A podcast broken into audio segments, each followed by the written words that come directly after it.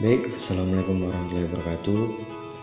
Nah, kali ini saya akan menjawab sekaligus membahas mengenai sebuah pertanyaan tentang berdasarkan peraturan perundang-undangan yang ada, apakah data pasien COVID-19 termasuk informasi yang boleh dibuka untuk publik atau tidak? Nah, dalam podcast kali ini saya akan menjawab uh, dan sedikit menjelaskan mengenai pertanyaan sebelumnya. Berdasarkan Undang-Undang Nomor 36 Tahun 2009 tentang Kesehatan, di dalam pasal 57 ayat 2 dijelaskan dan kepentingan masyarakat, maka kerahasiaan kondisi kesehatan pribadi tidak berlaku.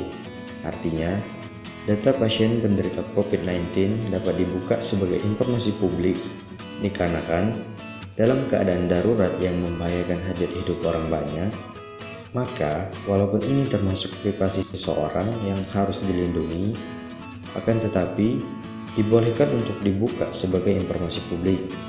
Ketika orang menderita atau positif terkena COVID-19, harus diumumkan kepada publik sebagai langkah transparansi pemerintah dalam menghadapi pandemi ini.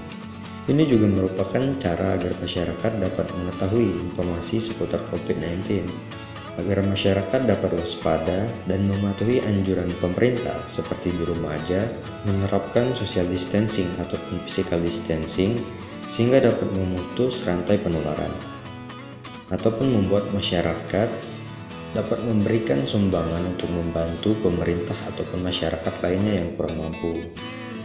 Serta hal ini dapat membuat solidaritas kemanusiaan dalam menghadapi pandemi ini seperti ketika negara lain memberikan pertolongan dengan sumbangan berupa alat medis ataupun bantuan tenaga medis secara sukarela. Terima kasih. Wassalamualaikum warahmatullahi wabarakatuh.